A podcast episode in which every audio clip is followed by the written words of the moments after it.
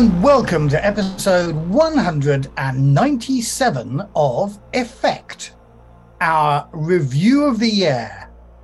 I'm Matthew. Uh, yeah, and I'm Dave. And my alternative title, which you obviously didn't see in the communication I sent you, was No, I didn't. A No. Million Voices. Because I felt a great disturbance, as if a million voices, voices were suddenly talking about gaming and then were suddenly silenced. I fear something terrible is about to happen. So, uh, our review of the year, we have got uh, a room full, a Zoom full of uh, of our fabulous friends and patrons um, to talk through some of the uh, some of the great things that have happened this year.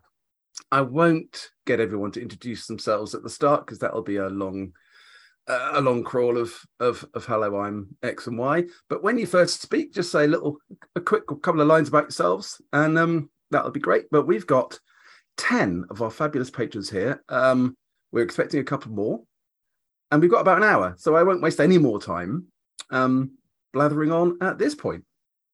So we've got I've some a little bit more time because I'm just messaging the two that haven't turned out to. Okay, so we so we so we're going to have a bit of an open conversation, but we've got some prompts that we are going to use to uh, to, to to kind of kick off um, our conversations, and these are prompts that we've been thinking about. Um, and there's three of them, as I said. Prompt and prompt number one is what game have you bought but you didn't play or even read yet uh, this year?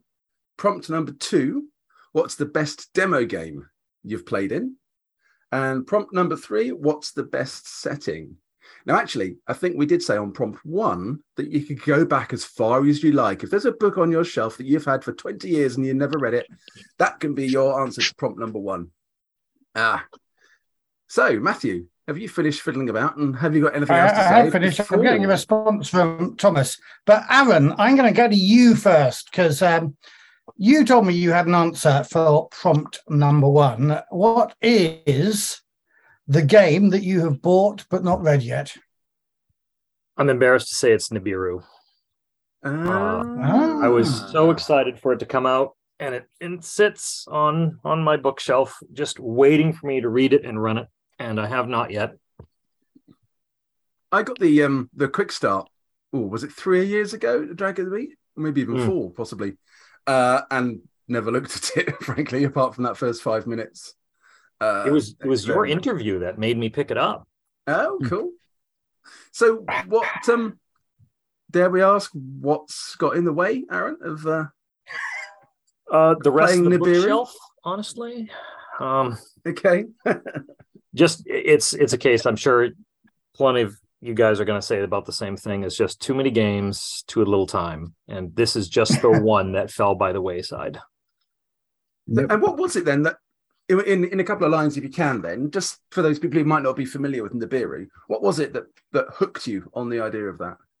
the idea that the game was built on building your character based on recovering lost memories of a past like that you start out as an amnesiac and you slowly build your character based on memories that just seems so evocative to me Hmm.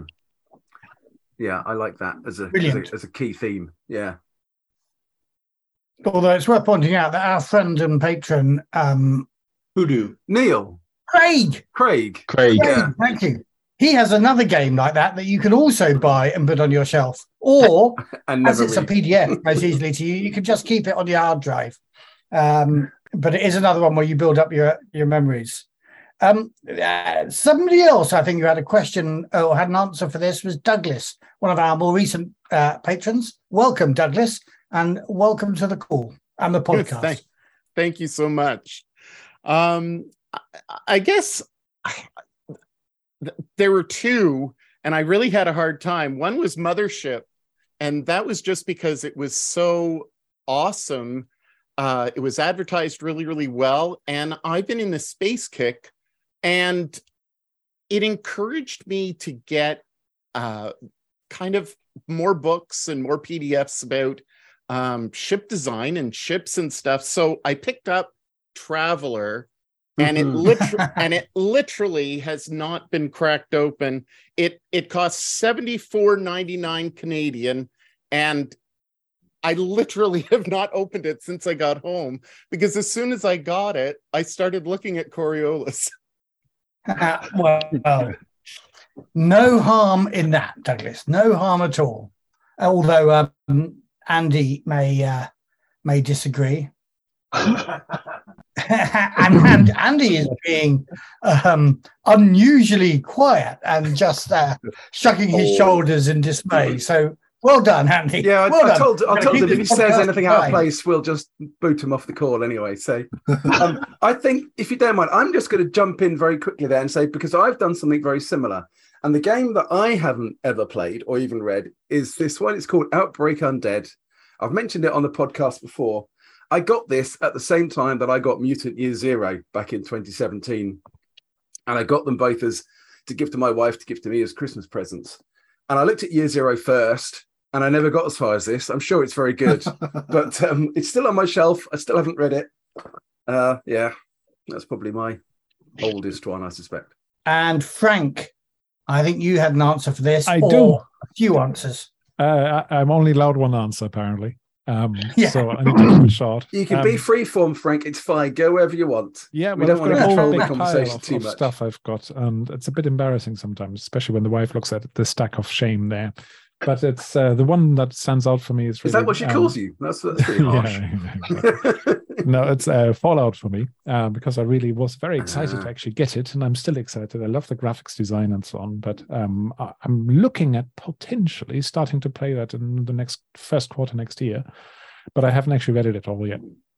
So for me, uh, coming from the computer games especially, that was one of the things I was quite excited about.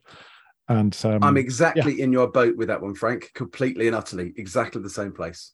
and if I've got a, it, GM who's very very keen um, to run it in German, so you can join us if you like. I might have to need brush up my German somewhat. I know one phrase, which I won't repeat here. okay good, good.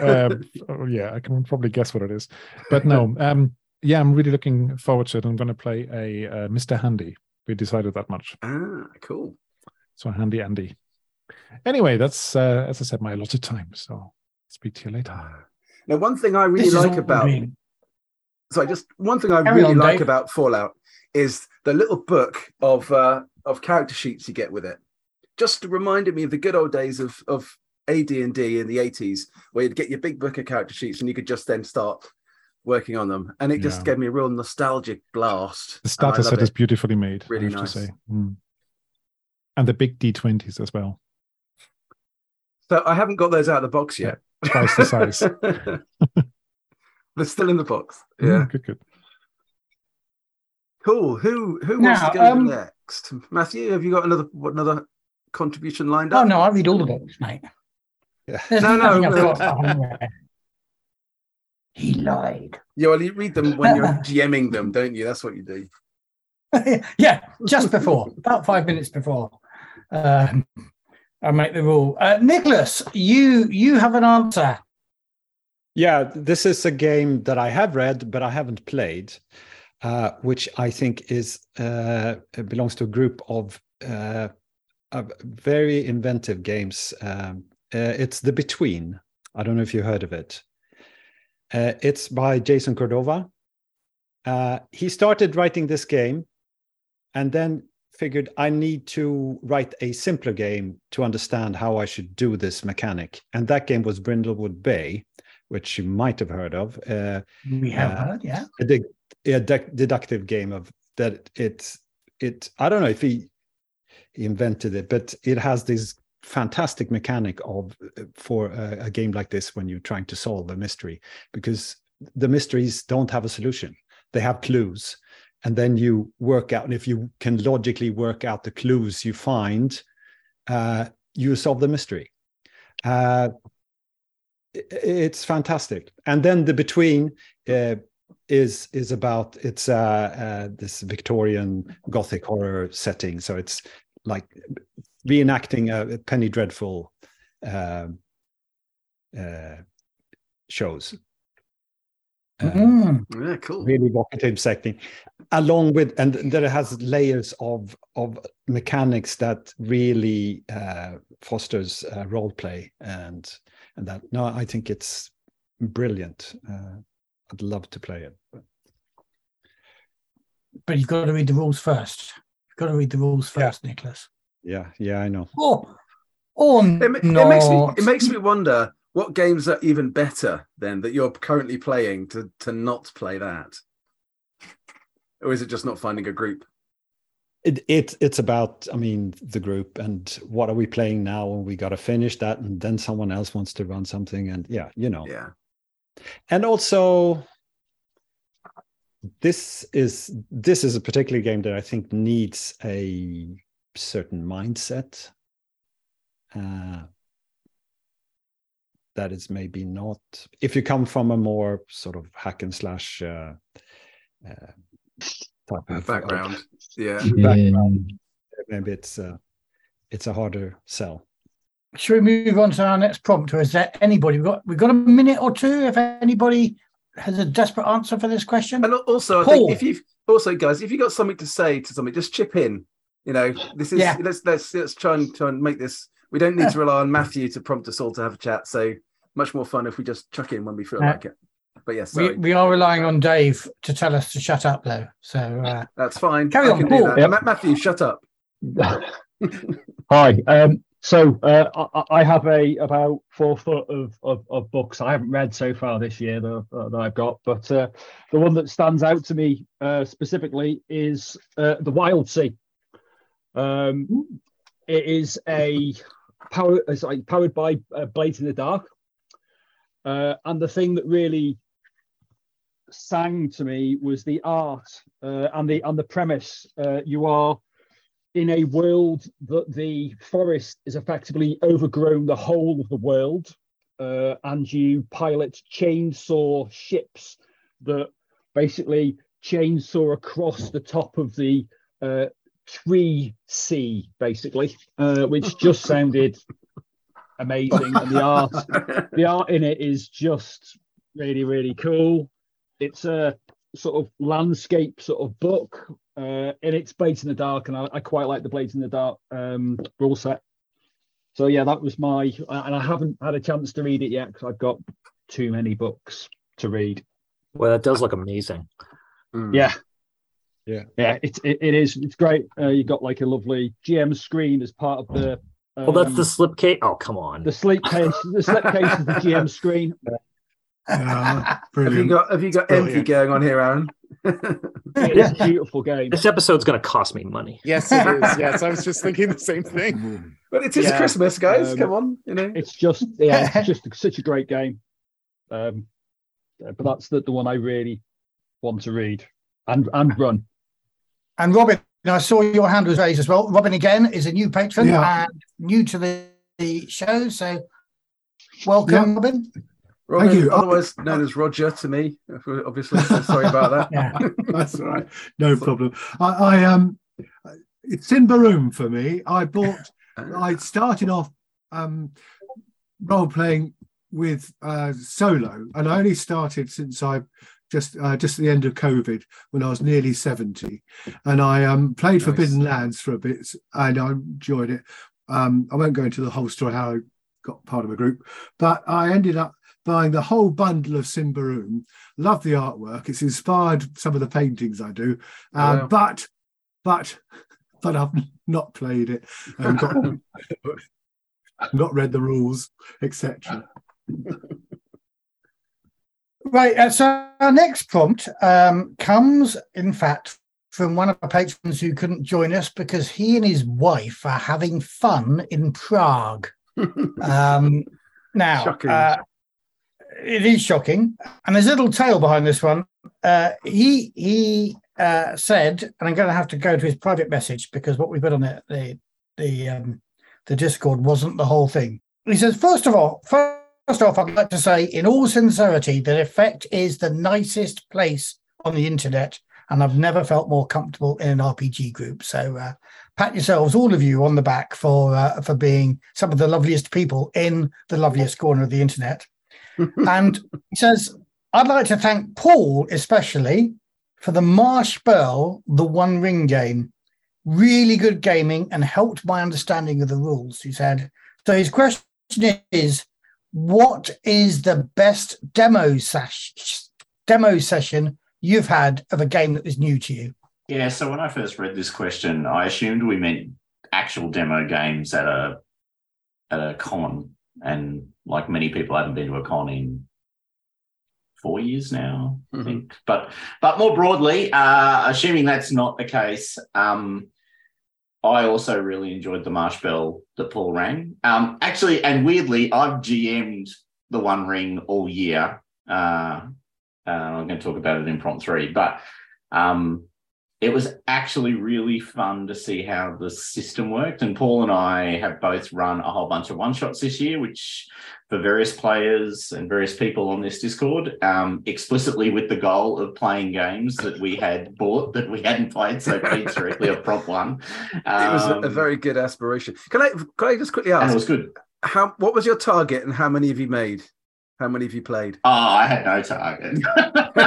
so many games that I will never run.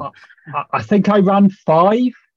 Yeah, I I think- think I've done seven or eight. Pretty good because I've got going. a I've got a whole group now who are committed to just doing um, two sessions for one game. So every two every month we play a completely new game off my shelf. So that's burning through. Uh, it's a good aspiration, but yeah, probably about ten or twelve, I guess. Um, but It's um, yeah, that's been really, really exciting and lots of fun because it's lovely to play these systems. Though actually, the outstanding one was Wurm, which I was very surprised by because it's actually a reasonably average um, rule set. Um, but it was actually a group of players who just really got into being paleo mythic um, characters and just rode that wave pretty heavily. There you go. That's my answer. Brilliant. And Bruce, you said you had an answer for this. Yeah, well, like Thomas, I, I went almost with uh, a con game as well, and I'm going back almost a year uh, when I went to contingency, and there was Paul Podolsky. He was running. He ran Salvage Union. He did run D-Sanction as well, but uh, Salvage Union uh, from the quick start that they had out, and I quite enjoyed that. That was a, a game. I found it quite light with rules. I like light rule game systems. Um, but I must confess, I, I fact the Kickstarter for it, and I enjoyed it at the start of the year. But as the year has progressed, my enthusiasm for the game's kind of waned just because it's not been delivered. uh, but again, uh, hopefully that will change when it arrives. And it was a great game, and we all had good fun playing it. Even though I'd seen Victory Conditions gaming's gameplay of it, it was a good, it was a good game of it, and really enjoyed it. And we all had a good laugh and played it. Brilliant.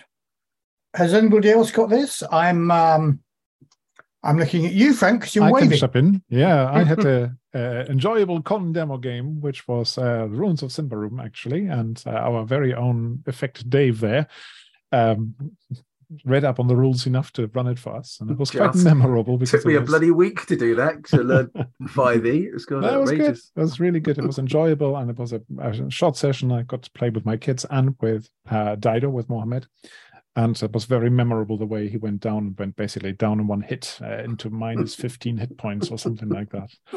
Uh, so uh, very was- much. I haven't played it since I've got it still shrink wrapped here, the ruins of Symbaroum and so on. But um, I, I really enjoyed that demo session. So thank you, Dave. Oh, my pleasure. Thank you. Because that would have been my answer as well, I think. And you're the GM, you arrogant.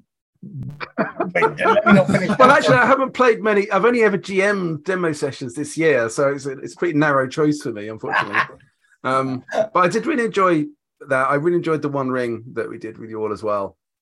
Um, but as I said on the Discord earlier, that a lot of that was down to the people. Uh, I'm not so I'm still not such a huge fan of 5e, but um, I did enjoy I did enjoy running it in the Symbaroum world.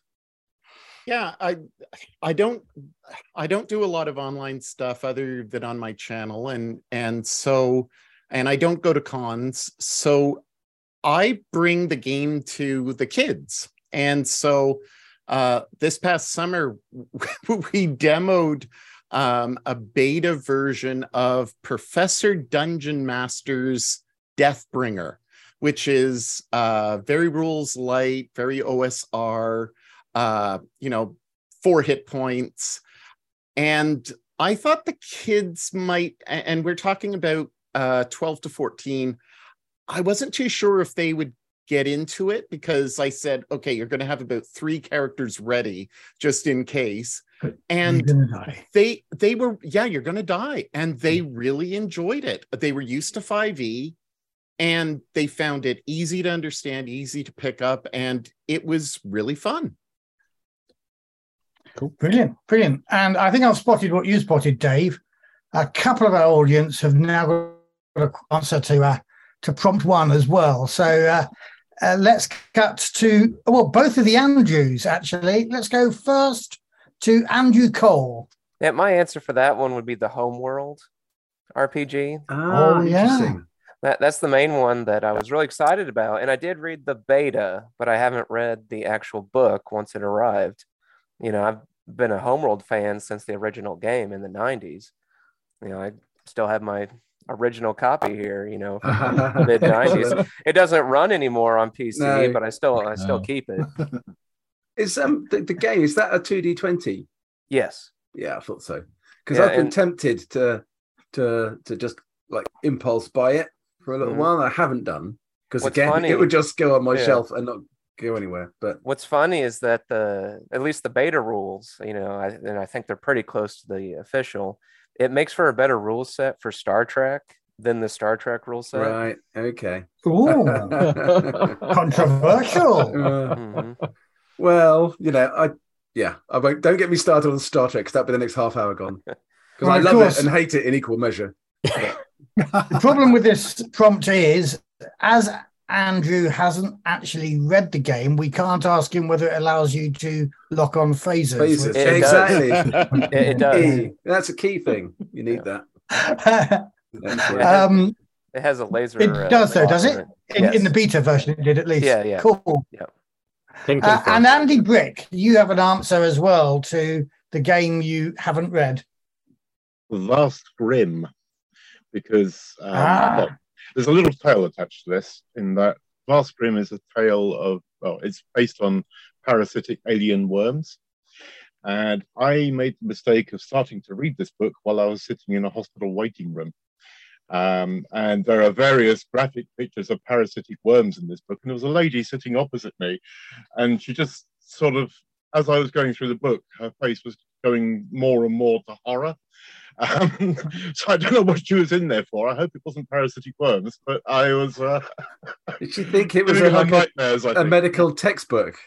Yeah, well, I don't know. Um, so yeah, Vast Grimm. I, I kind of put the book down after a while, and I haven't actually gone back to it. But yeah, so yeah, don't read Vast Grimm in a waiting room. It's it's not a good plan. Brilliant. Um, okay, now uh, the next prompt, and I think we might have time. Everybody's being so efficient. Uh, we'll come to you in a moment, Terry.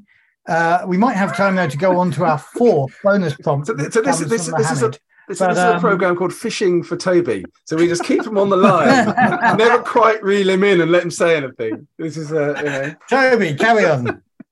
So my my prompt for the demo game was to once again uh, sing Paul's praises because I really really enjoyed the game of Jackals that he ran for us.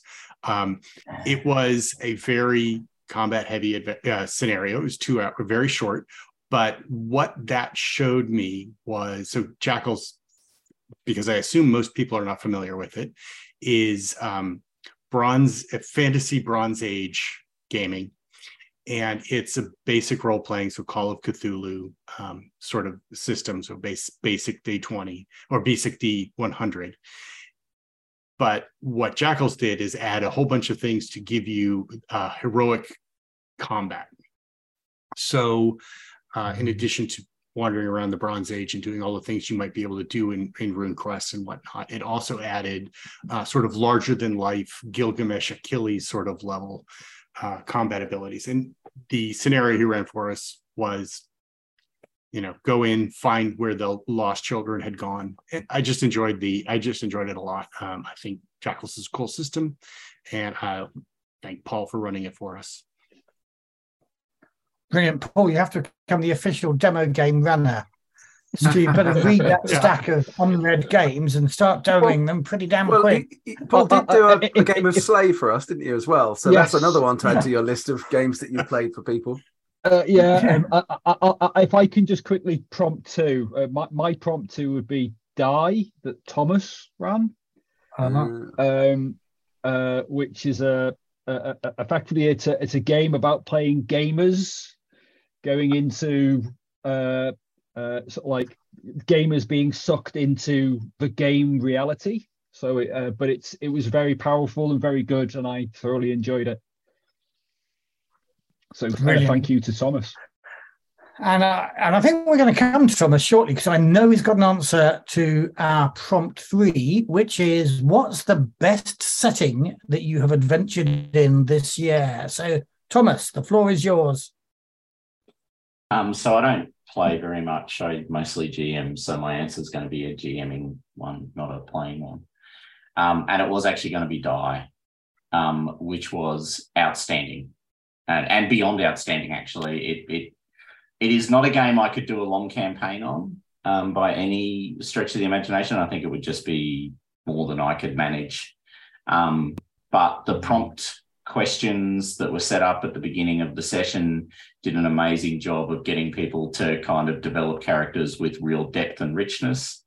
Um, to explain Die in possibly one to two sentences, it's Jumanji um, esque role playing um, where you're exploring your deepest psychological fears and failures as adults um, uh, through the motif of playing through uh, an alternate universe where you go into it as the characters. So you make up the characters and then you make up your PCs that the characters are playing, and then you play the characters and the PCs.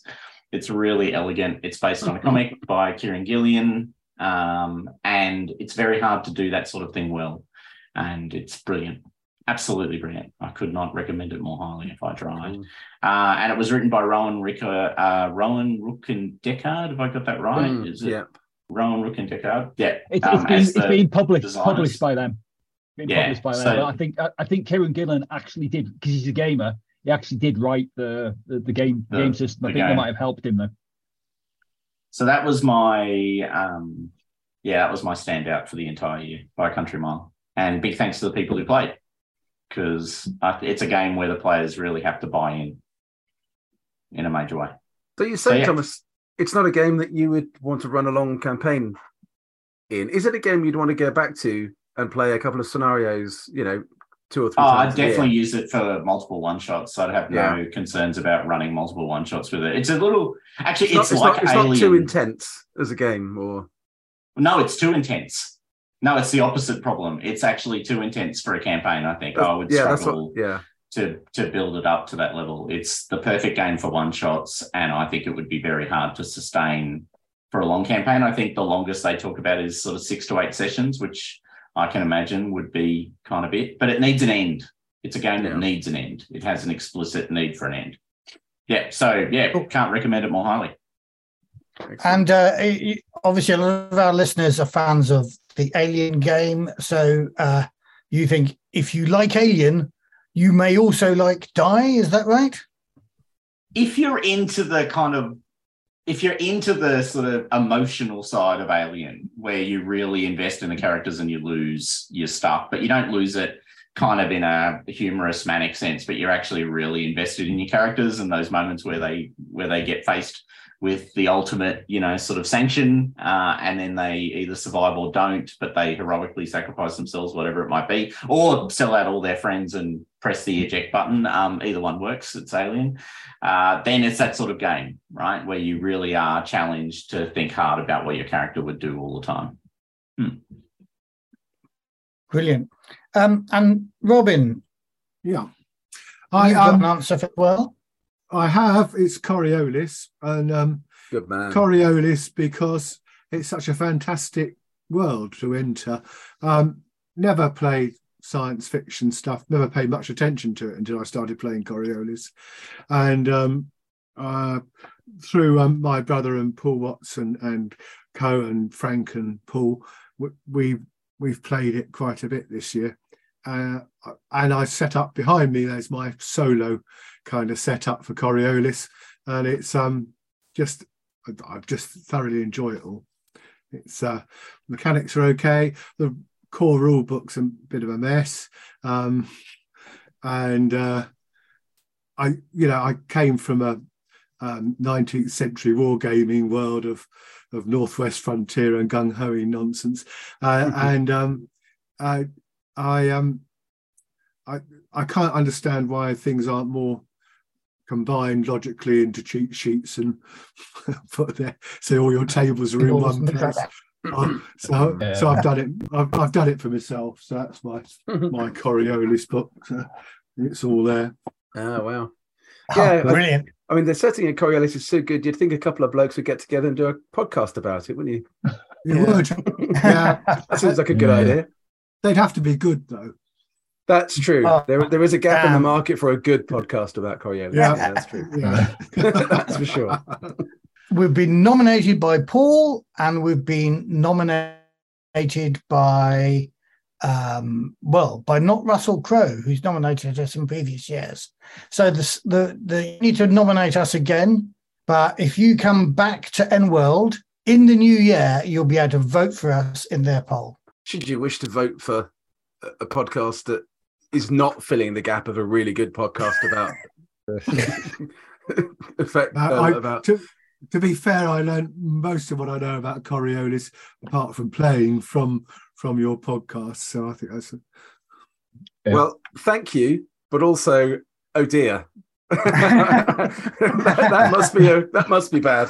But yes, no, that's cool. I don't know. I heard a Now, Frank, I think you've also got an answer for your favourite setting as well. Yeah, I had the chance to play um, a couple of sessions of troubleshooters, and I just really had a laugh in that session. Uh, it was fast and loose and cartoon sort of world. You just put yourself into the 60s. We were traipsing around London and so on. It was really, really good, and um, just at a whale of a time because it was so flexible. You could be completely over the top, and it was all part of the story. So that was a really nice game I played there. Troubleshooters fits under my prompt one. Yeah. sadly. Yeah. Um, what do you think of the system? So I ran a game and I kind of like the world, which is the 60s, but all the best bits of the 60s and some of the 70s that are thrown in if they're good enough. 60s. Um, but but I did find the system a little clunky in the in, in play. Uh, to be honest, I didn't notice that. Uh, we just played it and it was very, very easy. The, the GM was great and he knew how to run it. He knew how to tell a story and so on. And then getting the story points for getting captured and all that sort of thing was quite fun. And then uh, we had a, daring escape from being captured and then sank the ship we were on without actually securing a, a means of rescue, which was a bit daft. but it was a really good game. As I said, we had a really uh, fun couple of nights. Well, I was going to go with something a little bit different. It's not uh, a setting, it's more system agnostic toolkit. I just recently got hands on the book, uh, the Herbalist's Primer, uh, because I really quite like Oh, yeah. the uh, the PDF. I quite liked uh, for it, but the book itself published is really really great, and it's given me not ideas just for one game, but the ideas. Of course, this gives you all your botany and herbalism uh, for it. And though initially you're thinking this is going to be suited for witchcraft, for your fantasy, it can also work for things like liminal um, and give you sort of good backgrounds for using botany. Probably I haven't read anything. I know I'm going to get pissed and, and, and be told to go away and look at the books, but maybe even your Rivers of London could possibly feature in that if you're looking for if there's a witch involved. Uh, there's some really great ideas and toolkits for it. It does everything for the poison to the magic to even the, the healing into it. Uh, and the reason I, I picked this book up was I played in a game, not this year, but the previous year, of the Great American Witch, uh, Mhm. which is powered by the Apocalypse. And I, we were reading quite a lot in herbalism books. This would have been a great book to have and get my hands on. So, as again, I've kind of cheated, but I would say uh, the system agnostic toolkit really gives you gives you great ideas for other games. There's a sequel coming. There's the Geologist's uh, primer as well coming soon. Yep, and that that will also be backed. Um, well, the setting I was most interested in was Death in Space, to be fair. Um, it's kind of uh, a sort of track I've been on because I've done the opposite to Douglas because uh, Douglas has gone from you know Mothership through Traveller to Coriolis, and I went from Traveller to Mothership to Death in Space, if you like. so it's the reverse track, but um, yeah, Death in Space is brilliant. I think um, it's a, a dystopian, dying universe with uh, a very dark sort of I don't know what the term would be. I suppose grim dark is one way of calling it, but it's not really that.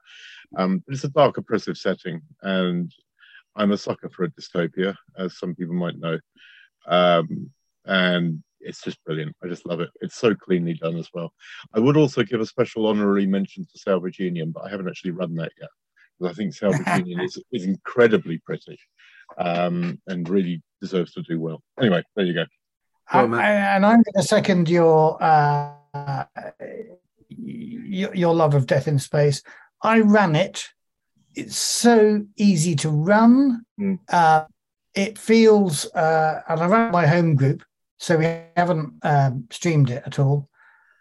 But it has this this brevity of words. You know, it's it creates the whole setting in just a few sentences, and those Yeah. sentences could be in the in the character descriptions. They could be in all sorts of things. But it builds a full universe with the fewest words possible.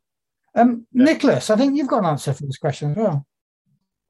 Yeah, and maybe this is a bit boring, but to me, uh, the One Ring Middle Earth setting is it's. Uh, I mean, it's it's something you I grew up with and was sort of my big first cultural experience, and now to have a a role playing game that really emulates that uh, that whole setting so well, I think it's fantastic.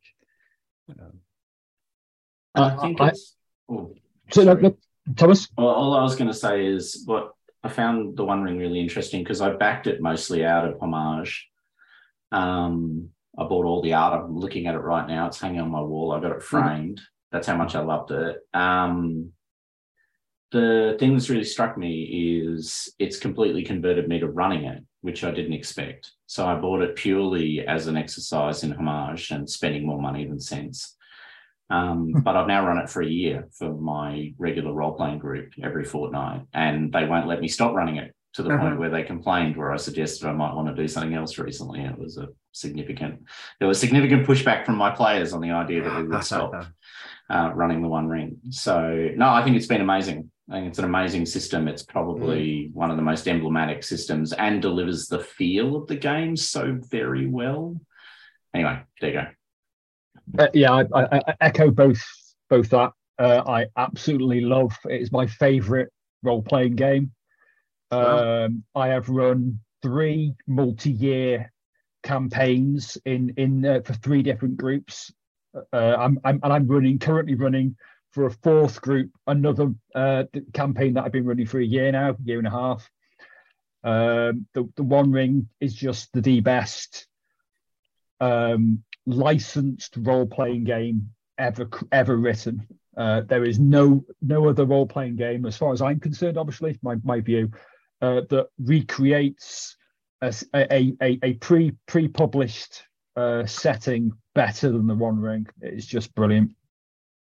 Yeah, I, I was I was going to run it with the kids for the after school program that we're doing, and I decided on Vaesen just because of simplicity. I wasn't too sure if it would translate as easily um, the One Ring, but uh, again, the the way that it weaves in the world and the world view and the ethic, um, I, I I just I haven't played it. Uh, I didn't even play MERP back in the days when I bought it brand new. Um, but I I, I did. s- I I spent uh I I ordered it from France. I spent a hundred dollars on the dice that that are out of print now. I think they're cubicle seven dice. Yeah, they're cubicle seven. I've got. Yeah. uh, I have these. I have the extras. I heard not that long ago that Matthew wasn't going to get the the ones with the the you know the the, the corrected ones from the uh, TOR version but I also have the other ones. I'm so keen on actually playing this game um, that I've invested in it. Now it's just a matter of playing it because it reads so well, Mm. and watching it uh, people play online is absolutely fantastic.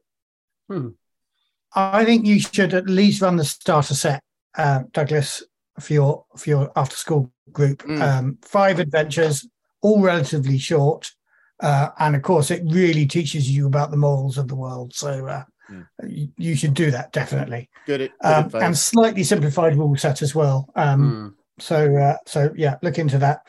Um, Aaron, we haven't heard from you. Have you got a good setting? Vaesen. that that that was the one that I mean, with my gaming group, you know, we were always trying to weave folklore like into Call of mm. Cthulhu and that type of games, but we could never mm. quite get it quite right. But we we always loved it. And when Vaesen came out, I was incredibly excited. It didn't disappoint. And then now with the Mythic Britain, Britain and Ireland version, it's even better. Um, mm-hmm. like it's just it it is that whole thing of it's the setting that I was kind of waiting for, for kind of mm-hmm. like that bridge between like you know, kind of folklore and fae that sort of thing, and you know horror. Like it's just mm, satisfying. Mm. There is something Excellent. about the book that just kind of almost, you know, like swallows you up just when Yeah. you open it, isn't it? It's uh, it's beautifully done. Yeah, the Yeah. art and everything it just grabs you. Ah, the There's no limited point in edition showing us. We're not we're not streaming this, Frank. No, sadly not. But the book Don't let me is lovely. it. I'm just showing The off book that is lovely. the, the art book as well. That's all. Ooh, yes, I've this is got not the the rule books. book. This Ah, is the, the Ah, art book. okay. Nice. I thought you would recognize Yes, it. no. Oh boy. and I don't have get, the art book. They they they get have the they have undead the- as well. that There's a Nor- there's a Nor- Yeah, the, no- I actually almost bought the undead one. I came across it in The Norse Germany. and thought, Hey, should I buy it? Everybody Should is I not? showing off their Johan Egerkrans. they're so Um, pretty. Now, before we leave this subject, I just want to come back to you, Andrew, Andrew Cole. Have you got a favourite setting? Uh, my favorite setting probably right now is the Forbidden Lands. That, that's the one I've played the most, and I just love it so much. Mm. Yeah, I love it. It- you know, it, it, it takes all the tropes of fantasy and then twists them a little bit, so it Mhm. feels original still. Um, yeah, no, I love it too. Excellent choice. Right, we've got um, we've got time for one bonus one, um, and this is from Mohammed, our uh, friend and patron, and uh, he is not on a show because he's having people around to dinner this evening. But uh, I'm sure he would like to hear your answers when he gets to listen uh, to this prompt, which is what is your most favorite scene that you or that others have role played? Now, I did ask when people um, suggested a prompt, they should tell us what theirs was. He hasn't done that though, so we will never know. I'm sure it's when he died in Symbaroum or when you been. tried to kill him in Coriolis Day. The, the look on his face was was was a picture when it turned out he'd like taken three times his hit points in one blow. Uh, right. So has anybody got an answer for this one? What's your favourite scene? My favorite scene was uh it was at the very start of a campaign for Forbidden Lands. And instead of starting in the city, we decided to like start in a little outlying village and adventure to the starting city to kind of s- just start the story. But just the roll of the dice, we got attacked by wolves right outside the gates of the city.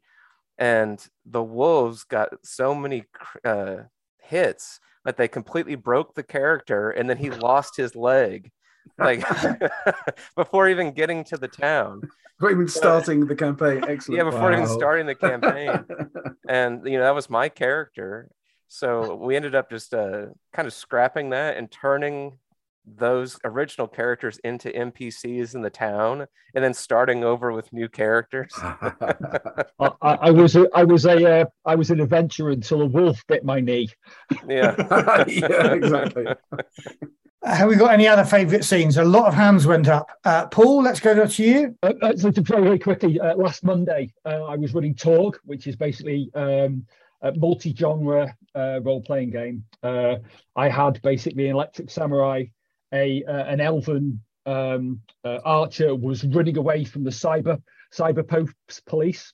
Um, they'd already lost two of their party members. One had been killed and one had been captured, and they were basically running and trying to basically running through the streets of Toulouse, um, uh, trying to escape um, the church police.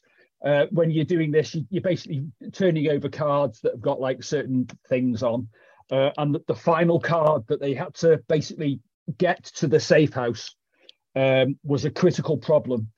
And with the critical problem, they either succeed and everything's fine, or if they fail, they have to start again. So, in other words, they have to start the whole basically thing again.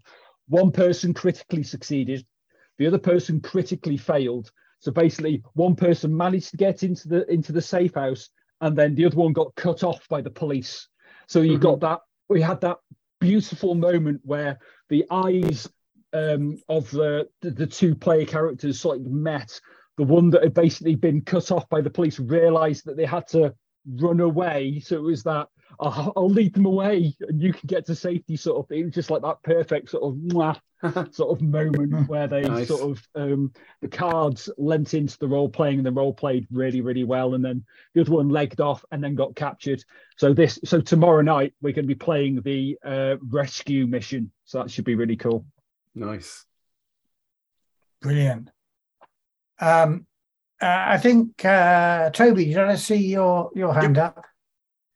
Yeah. So um, I'm one of the I'm a forever DM, but this year I have DM'd once and played in I think almost a game a week. Nice. And it's been wow. a really eye-opening experience. And one of the games I'm playing is um, uh, it's a Silk Road adventure. We travel the Silk Road of 1215 and trade and get into adventures and stuff like that. So a little bit Sinbad, a little bit uh, mercantilism.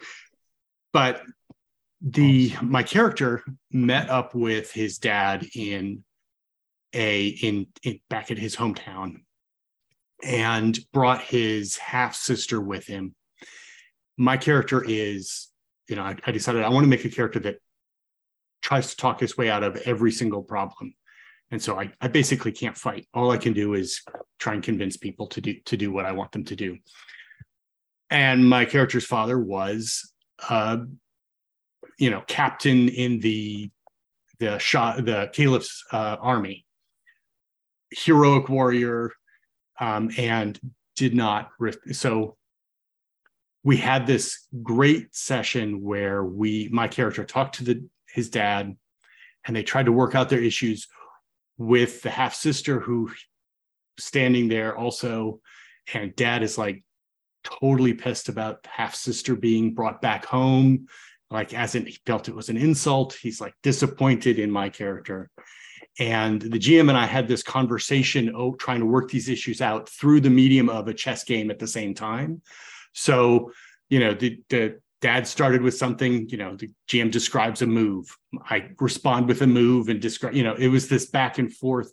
Just was a it was a great role playing sort of um, drama experience. And most of my games that i've run in the past are more, way more plot based and so it was just a lot of fun and and really uh, meaningful to have that sort of drama uh, a, a really great drama moment which was a new experience for me and hmm. I, really, really great. Brilliant, cool. brilliant. Um, we're coming to the end of the program, but we do have time. So, anybody else got a favorite scene they want to share? Um, I Douglas, I know Sorry, you are uh, going to have to dash off shortly, uh, be, so you go first. I'll be really quick. Uh, there's this super shy girl. Uh, she's about 12 uh, a boy who is a bit of a troublemaker in class, uh, I've heard. And she ended up uh, bullying him through dice uh, and role play um, because she is a countess. Um, he ended up being her butler, and he and she uh, demanded that he open up Sophia's uh, room uh, or Nor- Nora's room, and uh, and so um, he didn't want to do it because he was feeling guilty as a person that he had made this promise to Sophia not to allow anybody in the room. And the Countess bullied him. And here's this shy girl who just came out of her shell so much so that in the next in the next game we played she actually took off her shoe and stabbed him through uh, the side of the mouth and now he permanently because because she crit him and it was awesome she was possessed and it was great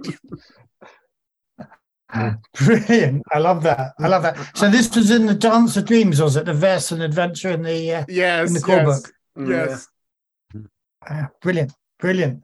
I do- I do Aaron, like- you had one as well. I saw your hand go up. it, it's a little silly, but I was running a demo of Tales from the Loop, and um, and I it was the summer break in Killer Birds, like that that Oh, very first adventure, and I had a group, and they were completely into it to where at the climax of the game where the birds are all coming in and they've got the machine that's that's kind of controlling all the birds one of my characters who's playing a rocker his solution was they hooked up his electric guitar to the machine and he just belted out a riff and it short circuited the machinery and it was the most 80s ending I have ever seen. Excellent. Our table at the convention was just belting with laughter. It was fantastic. Oh, that is brilliant. Uh, that, that that's the way that Tales from the Loop should be played. Can I ask though, was this before or after series four of Stranger Things? Oh man, well no, it was it was before it because it was this was pre-COVID. Brilliant. Brilliant. Excellent. Um, anybody else got a scene? Uh, I don't Good. have a. s- I have a. Oh, yep. No, yeah. I'll Yeah, be go very on, quick. Thomas. Um, it's it's not a scene I was involved in, but I have seen an image of it, and it is uh, the proudest moment of my year. So I thought I'd mention it.